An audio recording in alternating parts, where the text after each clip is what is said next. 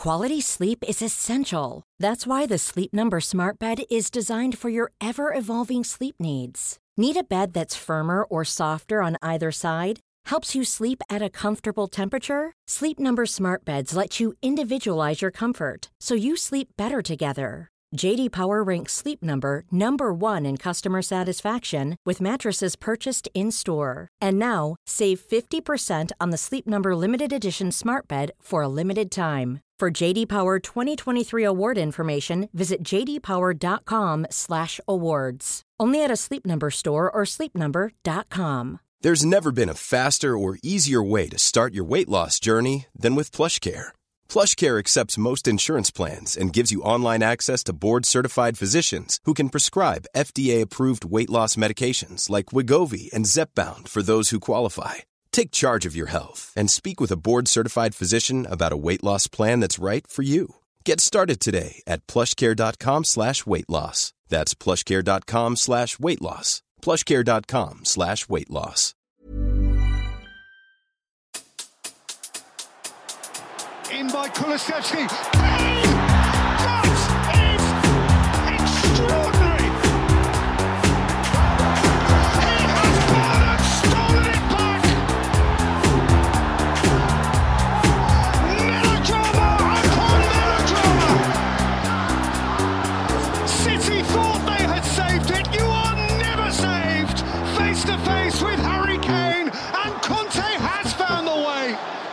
Welcome, listeners, to the Extra Inch podcast. This is a special bonus episode, and I am joined by Billie T. How you doing, mate? Hi, mate. I'm very good. How are you? Not bad. So Billie T is a member of the Hometown Glory podcast, but I think it's fair to say that you probably all best know him as the funniest person on Spurs Twitter. Don't know about that. I always say, like, Tottenham make it very easy to be funny in the first place. Because it's true. Just like it's more just a case of like pointing at things rather than actual making anything of any substance of humour yourself. It's just like, look at this thing that we did, more than anything. Yeah, fair enough. Well, anyway, you're on the Extra Inch, and it's a pleasure to be here, man. All forms of humour and fun are, completely contraband. Obviously, we're here to have a very serious discussion. Billie, you seem like a really good guy. I think you're very funny, but we're gonna have an argument. We're gonna have a disagreement, and we're gonna go over this. I've got my ex pitchforks ready. Is that I'm not an all-time high at the moment? Yeah, nice. So we're here to talk about ENIC out. This is always been pretty much a movement within the Spurs fan base. I'm pretty sure. Or at least pretty much since ENIC have been in. And I see this argued a lot, and obviously things have been bad recently. We planned this podcast prior to the Palace game. And so it's picking up again, and it was sung at the game a couple of times. But I don't feel like I see this position argued very well, which doesn't mean that there isn't a good argument to be had, or even if no one's making the argument, it doesn't necessarily mean that it shouldn't be argued. So I sort of wanted to dive into it a little bit. I'm not exactly like ENIC in, but I'm definitely an ENIC out skeptic. So I guess my main thing is, like, when you say ENIC out, what does that actually mean? Okay, so I'm just going to sort of pick up on a few things that you said there. So, I made some kind of notes for this when I was preparing, but then I ended up getting sidetracked at work. So the only thing I've written down for this sort of intro bit is got 4 bullet points, and they are anxiety, Tottenham, Daniel Levy, and Brexit. So I'm going to sort of contextualize all of this with that as an intro. So I've personally been what you might sort of label as ENIC out. I would say at least since the end of Mauricio Pochettino's tenure, which I'm sure we'll sort of get to a bit later on. But that, for me, that was the real breaking point. I know, and I just wanted to point out early doors, I don't speak for anyone. I'm not like a spokesperson in any groups, because I know that there's a lot of splinter groups at the moment. There's a lot of separate movements and a lot of separate groups and people and protests and all that kind of stuff. I'm not a spokesperson for any of those. I'm just a season ticket holder with opinions. That's literally all that I am. And since I was I've been mixing around, I've been having discussions with people and arguments with people and, discourse around this particular area. It's gained a couple of of key moments. One was the Super League, which was obviously a kind of a big catalyst in getting support. But I personally feel like this kind of 2-3 week period since that I've taken a keen interest in it is the time where I've seen the more sort of, or the most sort of, growth in the movement, and that might be amplified by things like Twitter, but it's certainly been in the media in the last week or so more than it has over the last couple of years, I would personally say. And I just want to kind of contextualize why that might be, or why this kind of thing might be happening at the moment, just by thinking about what it's like to be a Tottenham fan at the moment. There seems to be a lot of frustration around the fan base and anxiety around the fan base. And I think there's a few different reasons for that. I think the first reason is we're going through a terrible rough patch in form. Obviously, we did win against Crystal Palace, but like the overall style of play has been pretty poor all season. And it's not really been an enjoyable season as a football fan. Second, our manager is kind of coming out often and with a lot of mixed messages. He is not signing a contract extension anytime soon by the sound of things, or it's at least going to be delayed until summer, if it even happens at all. And he's kind of a little bit of back and forth between him and the owners in the media as well. And then I think the sort of cherry on the cake of all of that is that Arsenal are top of the Premier League, which gives a huge amount of natural anxiety to our fan base. Sure, yeah. And coupled with the fact that sort of our rivals at the moment seem to be linked with a lot of the sort of calibre of players, which are quite worrying for us as competitors. I think another sort of spike happened even before we lost to Aston Villa was Liverpool signing Gakpo seemed to be a sort of big factor online. So I just wanted to contextualise why a lot of the fans are being frustrated and why we might be seeing this kind of spike. And you can maybe attribute some of those things to Daniel Levy and ENIC, or it could just be the sort of the way that we're experiencing Tottenham at the moment has sort of catalysed all of this as a rough patch. I also think one of my bullet points is Brexit. But I think since Brexit, the way that we sort of communicate online has become, it's really different. It's so partisan, everything is so polarised, everything is you're in or out or this or that. And I think in the wake of that, we're seeing some pretty horrible stuff from all corners of life. And I don't know how you feel about that, but I feel like one of the sort of negative things about all of this is that there's a lot of kind of vitriol between Tottenham fans and that kind of a culture of some quite unpleasant stuff, which I think is not helping anyone. I don't know what you think about that. No, actually, because do you think you could dive into that a little more? What you mean by that exactly? Is that just the general level of discussion online? Yeah, and I align myself with as we'll get into in a second.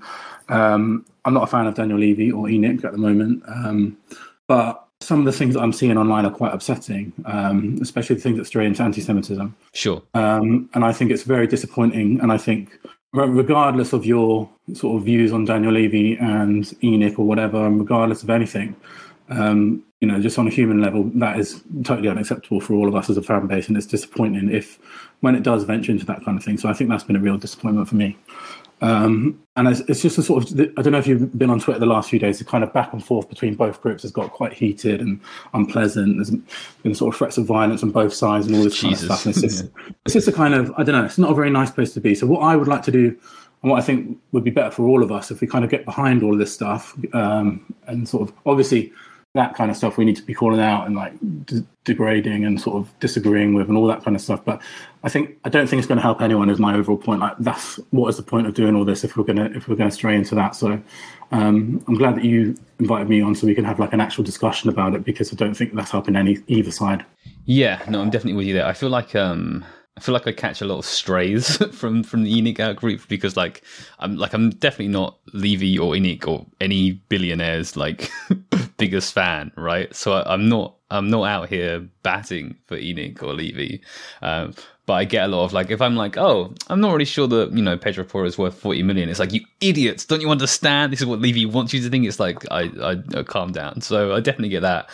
The people, we're all kind of worked up about this stuff, right? When Spurs are losing, but the anti-Semitism, obviously that is quite present. I do think that there's obviously definitely going to be examples of fully out there extreme anti-Semitism directed at the Jewish chairman and the Jewish majority owner of ENIC. But I also see, I feel like I'm seeing a lot of sort of careless anti-Semitism as well, where people are using tropes, maybe not intentionally, but definitely carelessly. So if you're calling Levy greedy, it's like, maybe that's not even necessarily wrong or inaccurate, but you want to be careful, right? I don't think he's any more greedy than any of the non-Jewish chairman, any other Premier League clubs. When people use the word parasite, and I'm seeing the word parasite being used a lot, it's like you just pick a different phrasing, pick a different way of getting your message across, because you're just really muddying the waters describing Jewish people that way. Yeah, and I think we just owe it as a fan base of a club of a traditional strong Jewish history to certainly like educate ourselves on that kind of thing, and educate them why Jewish people might be upset with that kind of language and those kind of tropes and things like that. So I think the very least that we can do is just stay fully away from that kind of thing, and we owe it to everyone really to be better than that, really, I think. And I think obviously the sort of the pitfalls are that a lot of the discussions that we have about ENIC are about money. But I just think we owe it to ourselves to certainly have that in the back of our minds at all times. Yeah, definitely. I think if there's going to be, and obviously this is something to come on to later, but if there is going to be progress within this movement, it's never going to come through being anti-Semitic, basically, because that's always just going to be dismissed. If you don't want to be dismissed as just racist, then you need a more coherent message. I definitely agree with you on that. You mentioned the Super League. And yeah, that is something that, like a lot of Spurs fans, that really, really upset me. I felt completely betrayed by Levy and ENIC. I think that, the whole concept is a complete disgrace. But with, weeks and months past, in the cold light of day, I do think isn't any chairman, isn't any owner in the position that Spurs are in also going to involve themselves in when you're asking for ENIC to go? And this is sort of the bigger question, is what are you looking for in an owner other than ENIC? I think the problem with that question is at the moment, I don't foresee a future in which ENIC will go in anytime soon. Yeah. I think if you sort of research into online about the information that is there about ENIC and their plans for the future, there's quite a lot online about their sort of medium to long-term plan of redeveloping Tottenham High Road. Quite a lot of online suggests that they're at the beginning of a 9 to 10 year plan of doing that. Lots of building work, lots of plans, develop cinemas and things like that. So I wonder if instead of where can we sort of aim what we want to change? So for me, the biggest problem in all of this is I think Daniel Levy is a terrible football operator. I think since the sacking of Mauricio Pochettino, he's made a series of terrible football decisions. And obviously, which will, again, a discussion which we'll have a bit later on, if we're going into new owners, on all the sort of the worries that could bring, especially if we look at clubs like Newcastle and Everton and all that kind of stuff, which I know we'll get into later. I think for me, what I would like is just Daniel Levy to fully step away from the football operations of this football club. And I was listening to you guys talk on Monday where we were talking about since Fabio Paratici was hired, that was sort of suggested in the media that Daniel Levy has taken a step back from the football club. Yeah. But as you both rightly said, that doesn't really seem to be happening in any way. He seems to be quite still heavily involved. As you guys mentioned on Monday, there's the Spence deal. Antonio Conte is always sort of talking about he's meeting with Daniel Levy all the time, which is not necessarily a bad thing. Of course, the chairman of a football club, you want to be meeting with the manager, but he still sounds like he's heavily involved. So what I would like to happen if ENIC on, and one of the other things which I think I would to do with that as well is at the moment, Man United and Liverpool are up for sale. So I think that kind of pushes us down the pecking order for any potential buyers. Yeah. Quite bad, we're certainly behind those two. So rather than look for a future without ENIC, is that even a realistic aim at the moment? I'm not so sure that it is. So if we accept that as a truth, then what I would like to see is Daniel Levy totally removed from the football decisions, because I think he is at the moment making a terrible job of it. Wow. Yeah. I mean, I think we're a lot closer to each other than maybe we realised coming into this. Yeah. I definitely support a lot of what you're saying there. You said, you can only speak for yourself. You can't speak for others. Do you think that is a fairly common position within the ENIC out movement? Well, I don't speak for anyone. Sure. What I do speak for is my experiences of talking to those people. Yeah. And what I will say about that is, in the summer, when it looked like we were starting to take steps towards being the kind of football club that fans want to see, like we withdrew that 150 million, and it was reported, obviously wrongly now, it was sort of labelled as a war chest, which I don't think helped anyone. But at that point, we were making some exciting signings. It started to look like we were sort of behaving that way. The fan base was happy and it was aligned, and people weren't calling for ENIC to go necessarily at that specific point. So I think, and this is my wider view on all of it, we all want the same thing at the end of the day. We all want is Tottenham to be successful and Tottenham to be enjoyable and have a connection between Tottenham again, which we seem to be rapidly losing as a fan base at the moment. So in answer to your question, I think if we do start to operate in a football club that sort of is more successful, is more connected to the fan base again, is more sort of enjoyable to be a part of, to be a community with, then I think that is the future that everyone wants. Whether ENIC or anyone is in charge of it, we all want the same thing at the end of the day. Yeah. I think I want to come back to spending and the summer. I want to talk about, because you've mentioned this sort of this cut-off point, you mentioned after Pochettino, you also mentioned bringing Paratici in. I just want to get your feelings for Levy outside of direct involvement with football itself, and also sort of the job up to Pochettino. Do you not think that there ought to be a lot of praise there for that period of time and what he's done with the stadium? Yeah, of course. I think you'd be a fool not to, because I started going to Tottenham as a kid with my dad, and the progress since then has been fantastic. At one point in my life, I didn't, dream that we'd ever be in the Champions League. Even that seemed so far from even a possibility. And if you could say one thing about the last 21 years of ENIC ownership, we've been pretty damn good at getting into the Champions League, which is a decent thing, and something to be applauded for. Again, we've moved into a new stadium, which is hopefully, which again, another point of contention, which I'm sure we'll come on to a bit later on as well, would hopefully we perceived would take us on to the next level too. We have vastly grown as a club. And I think the sad thing about it as always is we've not been successful with trophies, which I think is a lot of, when this sort of argument comes up, is a big, big thing. And that's a shame that hasn't happened. So I definitely think that my opinion on Daniel Levy and ENIC is this is as far as they can take us. I don't foresee a future where we can get any better or any more successful than we are now under the current ownership. So that's why I would like some kind of change at the moment. I think they've taken us as far as they can, and I really do appreciate that, but I just don't foresee any the next step being taken under Daniel Levy's ownership at the moment.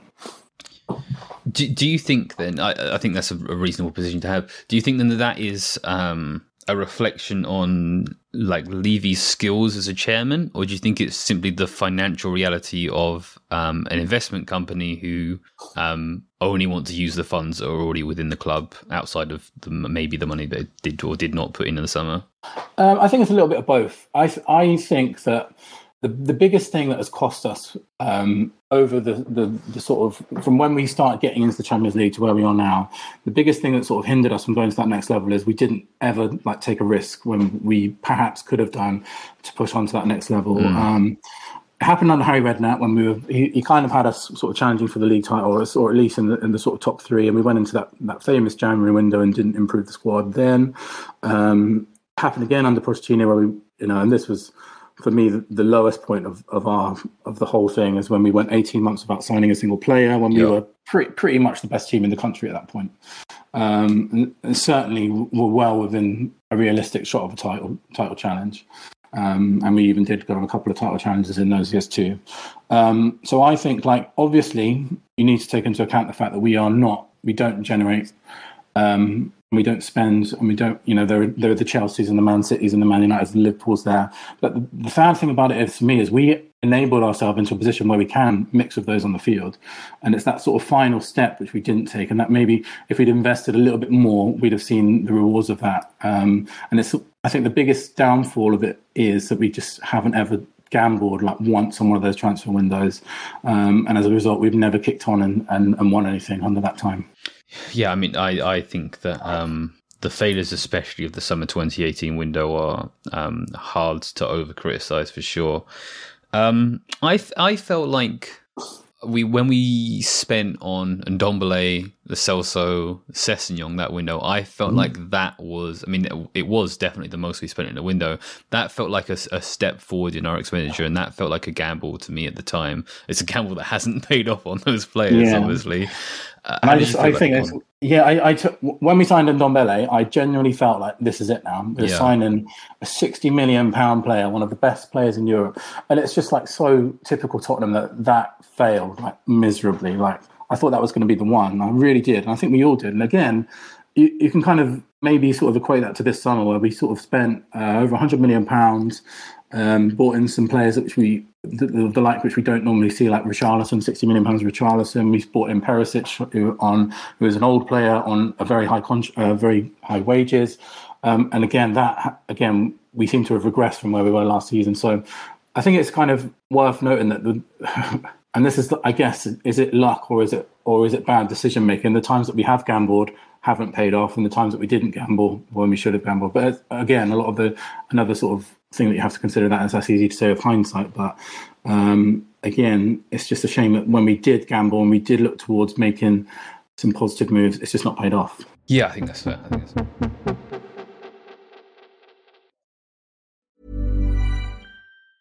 Small details are big surfaces. Tight corners are odd shapes. Flat, rounded, textured, or tall. Whatever your next project, there's a spray paint pattern that's just right. Because Rust-Oleum's new Custom Spray 5-in-1 gives you control with 5 different spray patterns. So you can tackle nooks, crannies, edges, and curves without worrying about drips, runs, uneven coverage, or anything else. Custom Spray 5-in-1. Only from Rust-Oleum.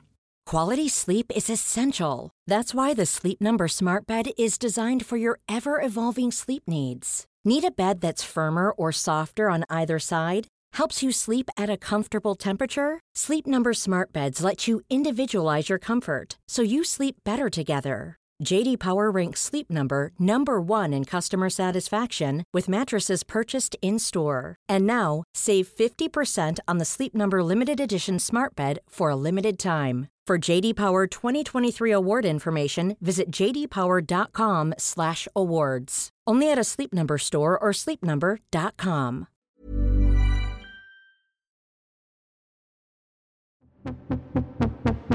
You felt good about last summer spending at the time. How did you feel about sort of ENIC and Levy at the time of that summer?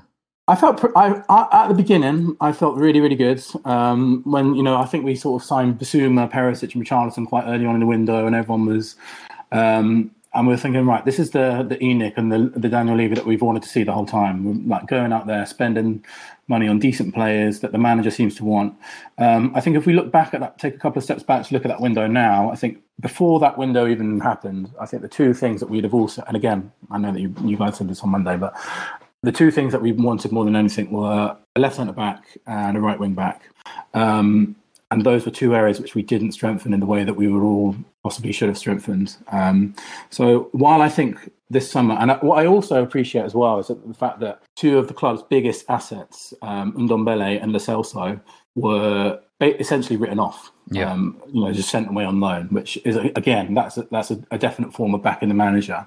And I think where again, if we're talking about the football decisions that Daniel Levy makes, problem is that it's a kind of history repeating itself that we've seen over the last few years is buying players the manager doesn't necessarily want.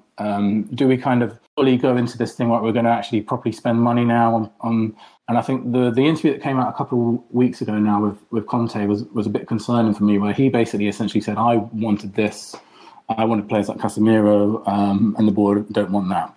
And that just kind of made me feel like, what are we even doing with all this again? Like, why... Yeah. We have a manager that wants one thing. We have a club that apparently wants a different thing. Why are we wasting our time doing this again? We've seen this before in the past, the last few managers. It's just that kind of the fuzzy thinking that kind of leaves us with, are we going to fully back this manager or are we going to go half-hearted? And I think like what kind of the downfall of us at the moment is there are two models which you can obviously go down as a football club of our kind of stature, and they're kind of simplistically summed up by our two biggest rivals of Arsenal and Chelsea, or certainly Chelsea with the Abramovich era. Anyway, you can kind of go down this sort of quick success route that Chelsea go down, where they just get a manager in like Conte or Mourinho, and obviously we've ended up with both of those in the near future. And give them loads of money, loads of experienced players, and just try and win a trophy next season, which is what very, very well for Chelsea over a few years. Or you can kind of go down this sort of more project-based route that Arsenal are going down, and I'm not discounting the fact that they have spent more money over the last 3 years than anyone, and back a manager with like a philosophy, a football philosophy, a clear football philosophy, get some really decent young players in, get a clear football and develop that over 3 years. And I think the problem is we can't decide which of those two things that we want to be, and we're like the bastard son of both of them without any other success. And I think that is the problem at the moment with Daniel Levy and Tottenham. Like, what do you want to be? Do you want to be Chelsea, hire Antonio Conte, Jose Mourinho, or do you want to be like we were and get like an Arteta, Pochettino type manager? And I think the inability to decide which of those two things they want to do is costing us dearly at the moment. Yeah. I mean, I completely agree with you, I think, on all of that. Yeah, so I just want to go back to something if I can, which I know that it's going to be, because when you asked, do a lot of the ENIC out people think I can't remember the exact question you asked, something about like basically I want to talk about getting a new owner, the idea of getting a new owner, because I do think that a lot of ENIC out people want a new owner, and all the reasons that I've just listed about ENIC, I think it's reasonable to have that as an idea, or at least to have it as a discussion, and I think like the concerns about that for me are obviously who is going to buy us at the moment? Are we going to be bought over by like a sports washing regime, which is obviously very, I don't think any of us want that at the moment. Are we going to be bought by like an American billionaire? But I do think when you said, do you think most people in the ENIC out circles would want to stick with ENIC and for them to improve? I think the answer is no. I do think a lot of people would want a new owner, and I guess we can maybe like have a little discussion about the sort of what might happen if that was presented itself or whatever. Yeah. I mean, I think a lot of fans, obviously, they're looking for an owner who's going to come in and spend a lot of money and invest a lot of money. I think that there is risk with that. Obviously, if you have a sports washing enterprise, then we're talking about a person or a company or a nation with an enormous amount of money that they essentially can't run out of within football spending. So there's not the risk there, but with investors, if you look at Everton, for example, they've invested a lot of money badly and Everton might get relegated sometime soon. And then what happens to the debt? What happens with the current ownership? I know there's been some mix up recently in terms of shares involved in that. So I do think there's some risk there. And the other option is kind of, you either accept that there's risk with new owners and people investing their own money and then trying to pull their own money back out, or we're talking about a sports washing enterprise. Neither of those are that appealing to me. Obviously, there is the third option of smart, super wealthy, and therefore typically American investors, like we've seen Todd Boehly at Chelsea. He's part owner of, is it the Dodgers, I think? He's a very rich man. He's immediately come in, spent an enormous amount of money. Some of it, I think, not too great, like bringing Aubameyang in at his age. It's been kind of a scattergun approach, but maybe he's going to calm down and settle down. They just bought Badi Ashili, who I think would have been excellent for us in the summer. And there's some sort of sustainability there, perhaps. And he comes from an American sports background, so there's more of an analytical kind of thinking. So those things do exist, and you can look at FSG with Liverpool, the way that they've invested. They have spent their own money. They spent their own money quite wisely, although not first. There's sort of a whole story there. But they spent their own money, and now they're looking to return on the money they've invested through a sale. So there is a happy medium in there, somewhat happy medium. I mean, I still think that these are reprehensible characters. Here's the thing, right? Just for a moment, it's the thing. Actually, I am an ENIC out because I am a radical socialist who believes that workers should own the means of production, that there should be no mass private enterprise ownership, that the idea of that at all is theft of the common people, and that all of the billionaire class should be punished for their horrifying crimes against humanity, right? So I do have an unique position, but I understand that we're very far from there. I don't think the revolution is going to start at Tottenham Hotspur Football Club, and my sort of means of achieving that goal is primarily through the democratic sort of political party process. In terms of what that actually means within football, we're probably talking about fan ownership, democratic fan decision-making and fan staffing. But within the fines of capitalism, while we're still there, I kind of feel like ENIC are probably the best of a bad bunch. And I feel like outside of ENIC, if we're looking to move away from them as owners, we're either welcoming the horrifying reality of sports watching, or we're going to be taking an enormous risk with a financial enterprise. Yeah, so don't get me wrong. I would love to roll the dice and see what would happen in the future if we had new owners. Yeah. The reason why I'm talking about ENIC staying and changing is because I just don't foresee it. I do not see them selling it anytime soon. I just do not see that as a thing. And I think a lot of the sort of thing that you get in the discourse is that, what happens if a reprehensible owner came in and bought us? But I totally agree with you. Like Joe Lewis himself has got a lot of. Yeah. It's certainly not free of controversy. There's a lot of interesting threads on Coy's Reddit about his about the people of Patagonia and what their views are on Joe Lewis. And there's a lot of there's a lot of. I personally think there's a lot of weight to the argument that there are simply no good billionaires. It's just not. So, I don't know. I just think I would love to roll the dice on new owners and see what happens. The reason why I think the discussion needs to be what happened, how could ENIC change to be better, is just because I just don't foresee them selling anytime soon. For me, it just doesn't seem a possibility. The only thing that I would say about that, though, is on a human level, Daniel Levy in the last two games has been sat with his family. And there's been some loud chant. And I don't know if you've seen on both the games, there's been shots of Daniel Levy sitting with his family whilst these chants are going on. And he looks very, very uncomfortable, as anyone would. So the one thing that I do wonder is if these chants are happening every single game and if it's the atmosphere is that toxic, is there a point where Daniel Levy thinks, do you know what, I'm not going to take this anymore, and I'm going to try and move on from all of this? That was one thing that I did wonder. But aside from that, before that, kind of thinking about it on a human level of what it's like to experience being sat around your family and having thousands of people chant against you, what that would be like on a human level. I don't see a future where ENIC sell anytime soon. Yeah.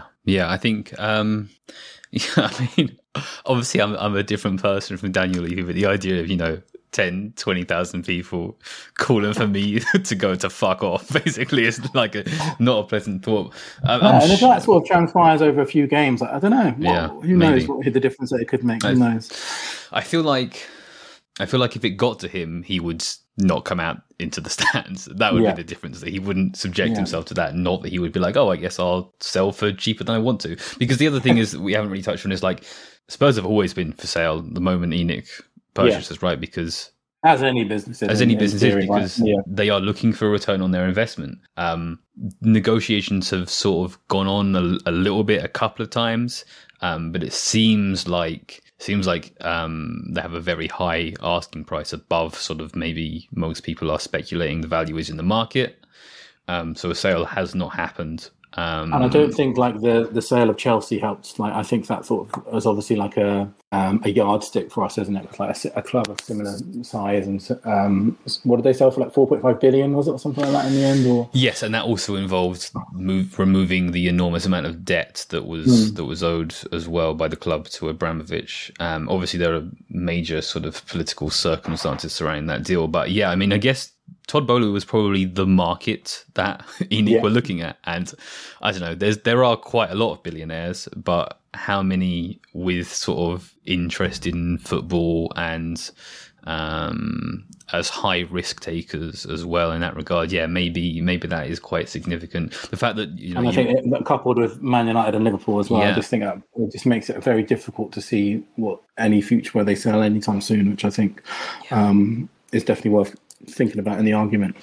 I wonder if, and this is economics is not my area, and a sample of three clubs is not huge, but I wonder if United and Liverpool being up for sale is an indication of where the market is headed, whether people are going to want to get out of football. Maybe it's heading in a negative direction, or maybe I've got a complete opposite, wrong read on it. And because it's growing rapidly, now is a good time to attract buyers. I don't know. That's kind of above my head, to be honest, that sort of stuff. You've acknowledged definitely that a sale is pretty unlikely. I wanted to talk about Mike Ashley. We've mentioned Everton. I think basically every Everton fan has become sick of their ownership. I think definitely Newcastle. I think every Newcastle fan at one point or another, and for a lot of them, a lot of the time, wanted Mike Ashley gone. And they chanted and they tweeted and they protested, and he didn't sell. And they were relegated and he didn't sell. And then a buyer came along who was going to offer an enormous amount of money. And then he sold. And that, for me, is the biggest indicator that we can probably make Levy stop sitting in the stands. Mm-hmm. But I don't think, as you've already said, I don't think that we could make him want to sell the club for any lower than his current asking price, no matter how high that is. And I think maybe if we accept that that is the truth, that it's unlikely that the club will be sold, like maybe on some level, the sort of visible and noticeable unrest between the fan base, both online and in stadiums at the moment, maybe the very least that it will do is force them to maybe act differently and sort of, either in some ways address fans' concerns and attempt to put things right between the fans and the club. Because like I said at the beginning, like all we all want is Tottenham to be successful and Tottenham to be enjoyable and Tottenham to be connected. And the saddest thing about all of this for me is we had it. We had that with Mauricio Pochettino. We had everything that we wanted. We had everything that we needed as a fan base. We had a manager that everyone believed in. We had a team that we were incredibly proud of. We had a style of football that we were incredibly proud of. And through a series of bad football decisions, we lost it all. And it ultimately amounted to nothing. I know that's a philosophical... To say that it amounted to nothing is being reductive of the times that we had over that period, which will be, at the moment, the best times of my Tottenham supporting life. But we blew it in the end. And that for me is the saddest thing about their whole tenure, is that we had everything that we wanted and it's gone. And at the moment, I don't see any signs of it coming back anytime soon because of the sort of reasons that we spoke about earlier. Yeah. I think that's all very agreeable. Yeah, I think, I guess with everything established so far, right? I fully support a message that Levy should step further away from the football side of things than he has done. That he's done a good job in terms of commercial enterprise, managing the stadium there. But his hiring of Paratici should have been the end of his involvement in, or the very near to end of his involvement within football. I think that we're never going to get much of a budge on their asking price. I think if we staged protest, if we didn't attend games, that it wouldn't have much effect on the price that they're looking for on their investment, to be honest. But there was reporting before, I think it was when Kane Hoy, who are not completely detached from Todd Boehly, were inquiring before. There was reporting that Levy wanted to remain on as chairman after a sale. So I think if you combine Levy's continued involvement in football dealings to this day, if you look at the general message of, you've done a good job getting us to this level, but now you have a different task, and while you might be good at growing a club from a mid-table club to a Champions League club, the skill of developing a Champions League club to a Champions League winning club is not a skill that you have. And I've already forgotten which two I've combined together now and which one is missing. The element of wanting to remain as chairman. Then if the message is Levy step back, then I think that I have absolute support for that. If the message is Levy step away from the football side, the message is Levy don't continue as chairman as a condition of a sale, then I'm in full support. Then I will support that movement on this podcast. I will attend a protest in person, or whatever else. I guess my question is, do you think that message gets across via the hashtag ENIC out? No, I don't. And I think that, and I probably am. I think a lot of the people that are part of the ENIC out circle, and that is being part of an ENIC, there isn't like a big group where everyone gets together and talks about this thing. So it's kind of just the people that basically or are aligned to the fact that of that persuasion anyway.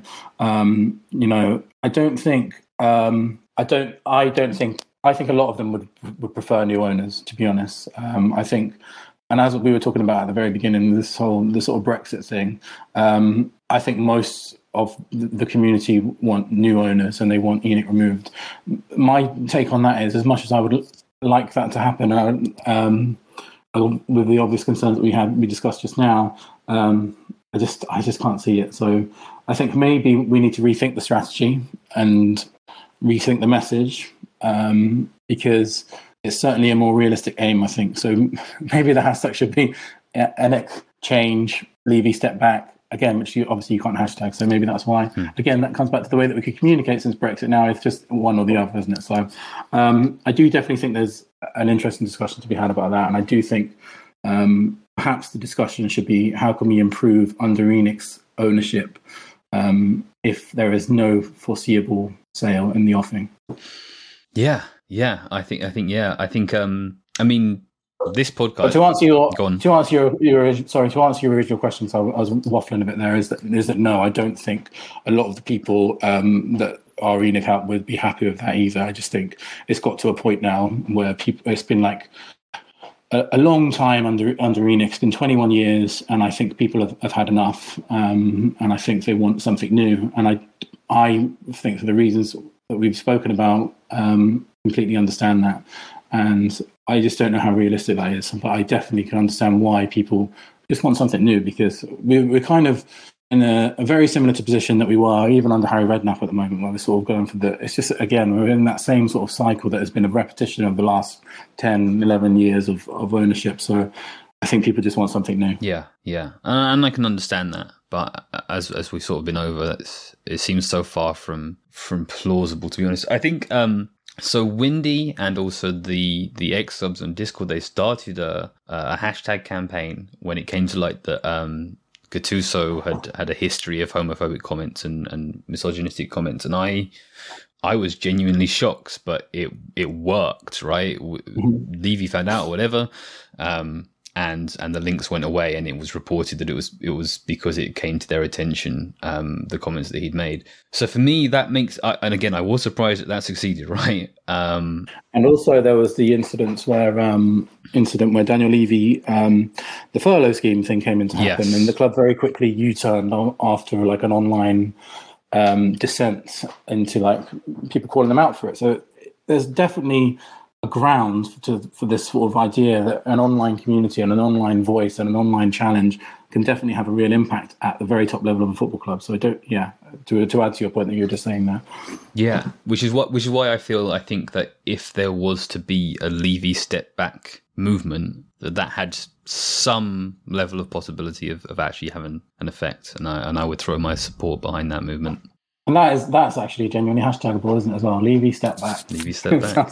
It's quite catchy. Awesome, Billy. Thank you very much for coming on and sharing. No, man, it's been my pleasure. It's been a pleasure. And like I said, I think my main message about this whole thing is we all want the same thing.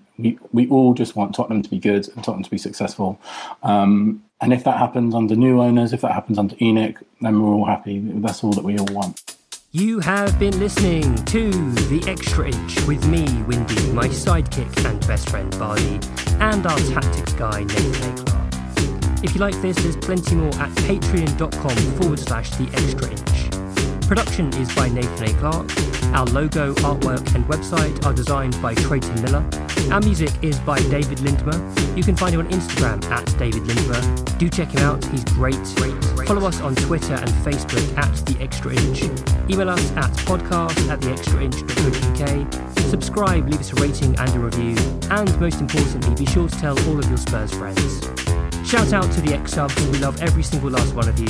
And of course, come on you Spurs.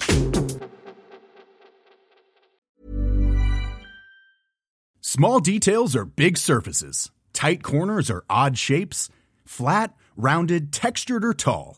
Whatever your next project, there's a spray paint pattern that's just right. Because Rust-Oleum's new Custom Spray 5-in-1 gives you control with 5 different spray patterns. So you can tackle nooks, crannies, edges, and curves without worrying about drips, runs, uneven coverage, or anything else. Custom Spray 5-in-1. Only from Rust-Oleum. This Mother's Day, treat mom to healthy, glowing skin with Osea's limited edition skincare sets. Osea has been making clean, seaweed-infused products for nearly 30 years.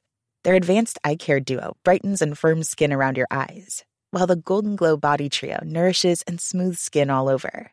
Go to OSEAMalibu.com and use code MOM for 10% off your first order site-wide.